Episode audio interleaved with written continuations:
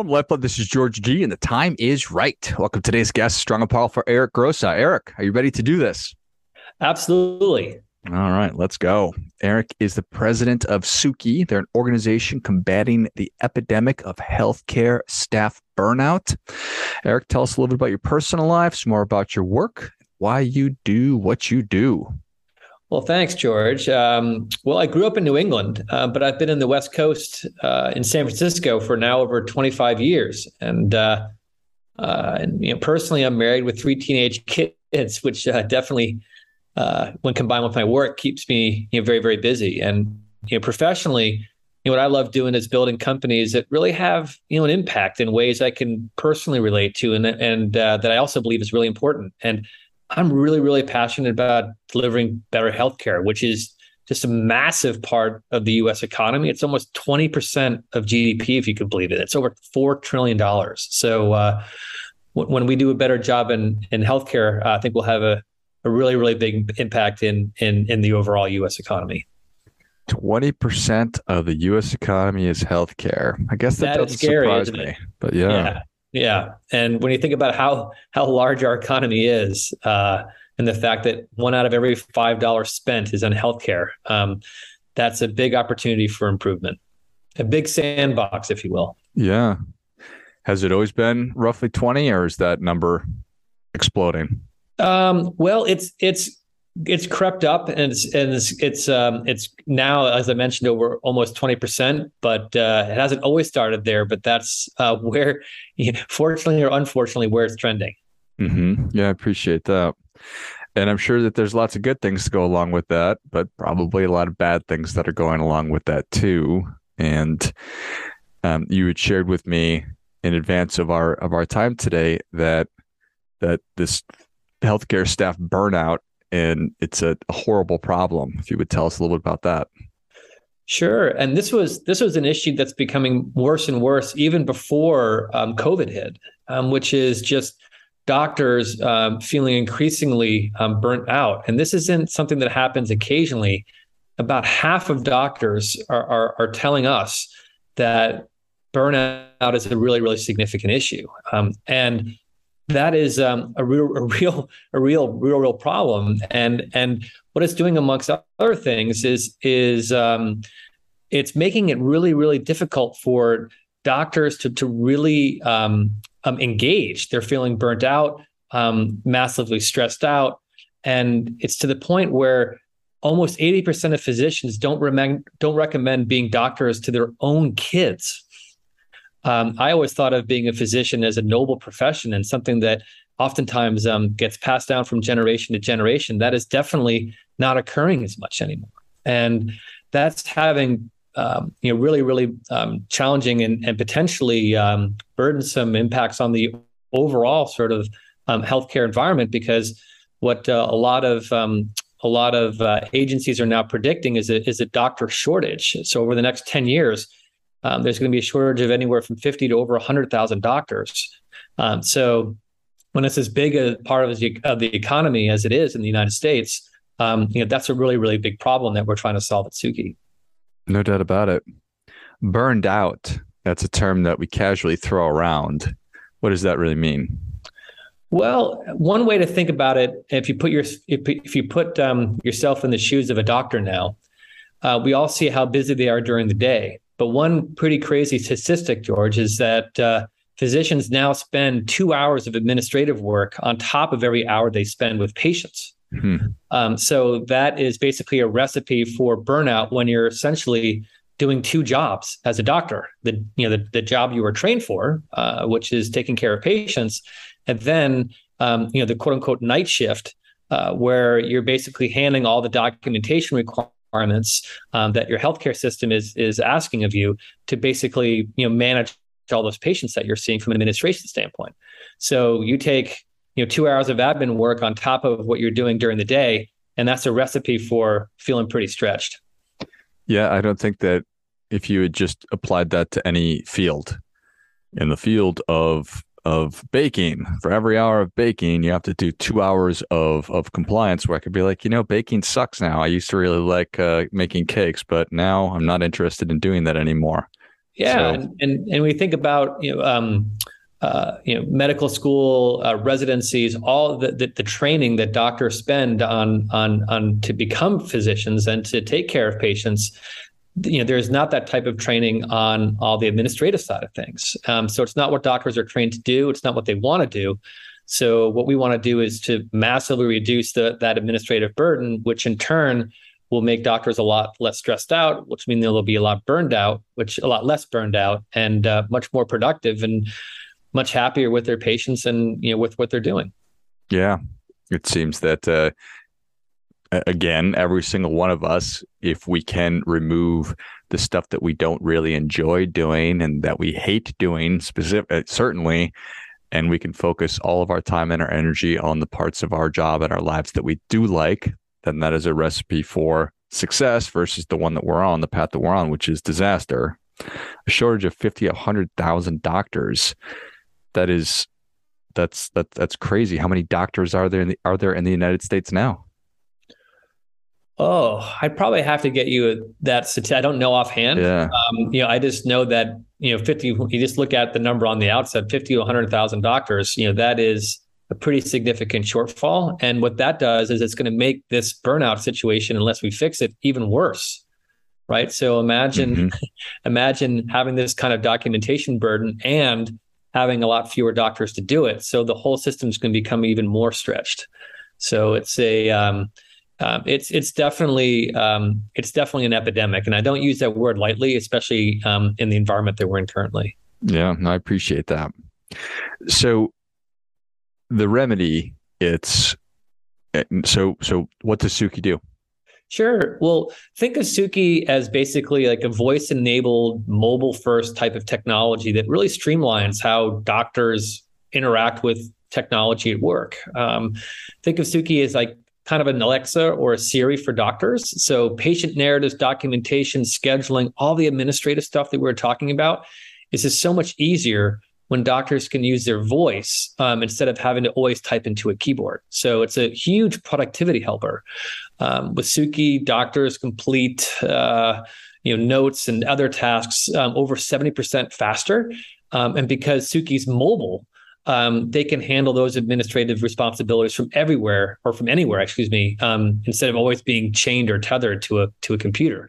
Uh, so that's um, a pretty significant advantage. You know, they can they can handle their administrative needs while walking down a hallway to their next uh, to their next appointment, or they can do it while walking their dog or doing their dishes or watching their kid's soccer game or or um, um, you know away from work as well. So it really frees up um, not only um, uh, it helps them get everything done quicker, but it also uh, allows them to do it in a much more flexible location than what they're typically used to doing.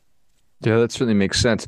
What now I, am just what what is the documentation? What are the different kinds of documentations that these physicians are are having to make? Sure. Well, we work with over 100 um, healthcare systems, over like two or three dozen specialties. So it really depends on what type of um, doctor you are. If you're a um, you know, a cardiologist or a surgeon that's very different than from being a general practitioner.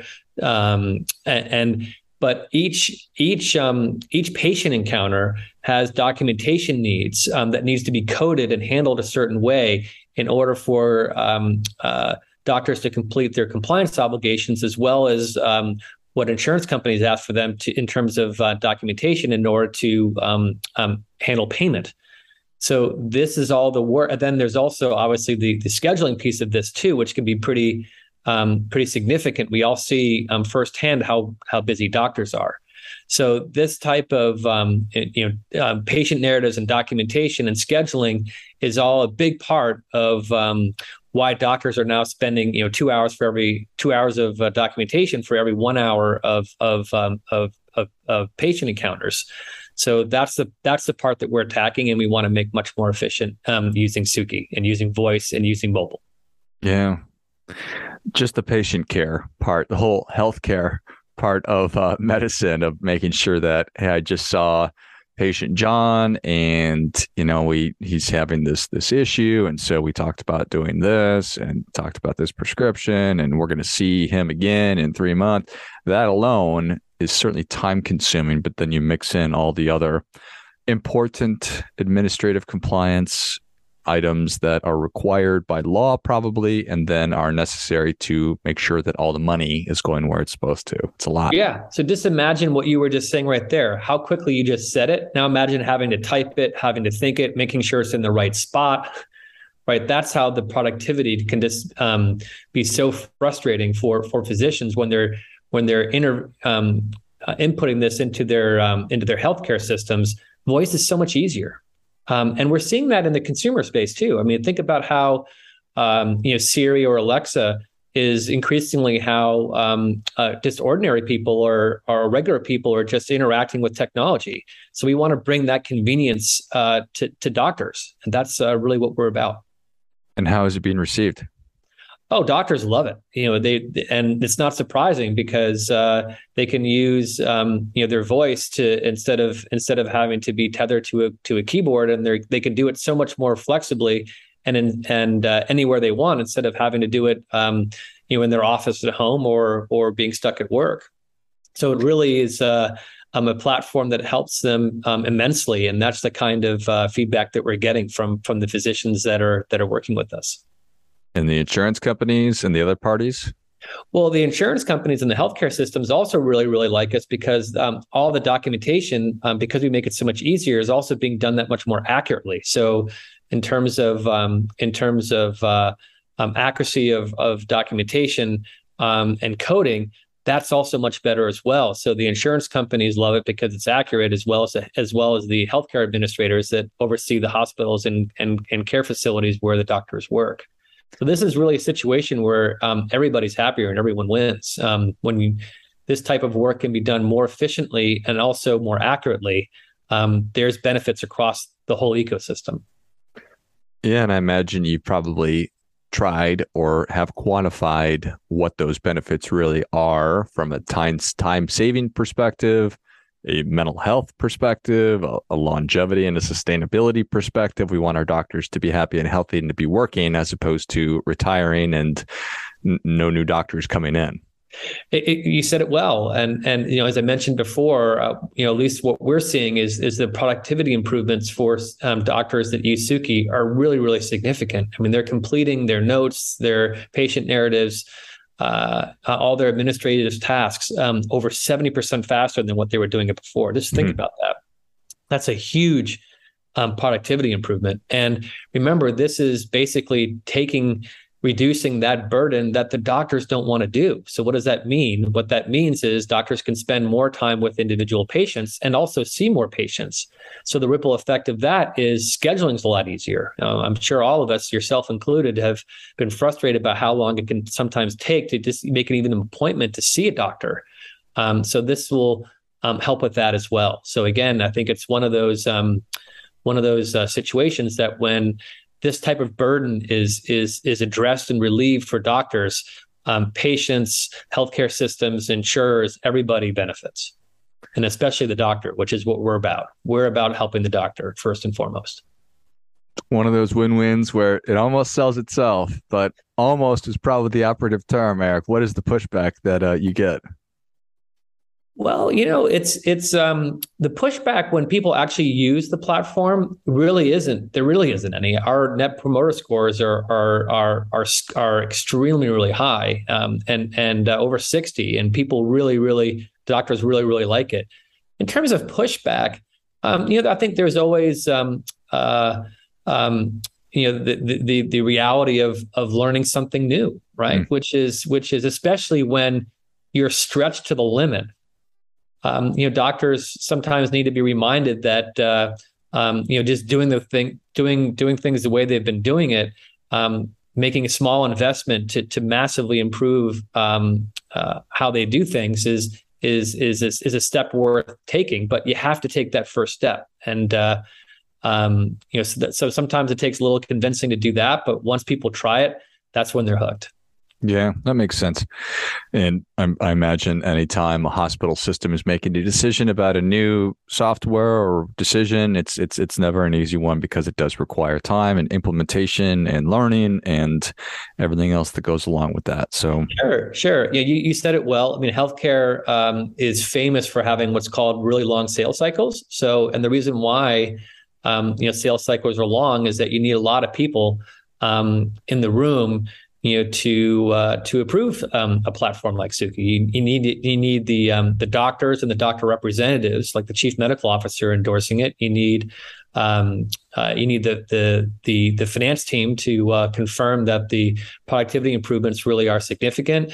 Um, there's the IT folks that need to um, um, approve it as well from a from a from a security and compliance standpoint. So there's a lot of heads in the room, and you know that that means time. But again, once um, once that once that's complete, um, the benefits really are really are massive.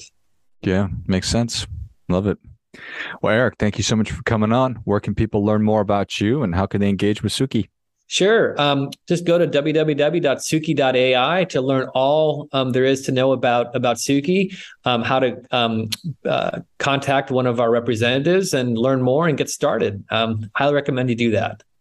Excellent. Well, if you enjoyed this much as I did, show Eric your appreciation and share today's show with a friend who also appreciates good ideas. If you have a physician in your life or a hospital administrator, somebody's working in healthcare, certainly pass this along to them as well go to suki, S-U-K-I dot A-I and check out everything we've been talking about and see if it's a good fit for you and your organization. Thanks again, Eric. Thank you so much, George. I really appreciate you having me. And until next time, remember, do your part by doing your best.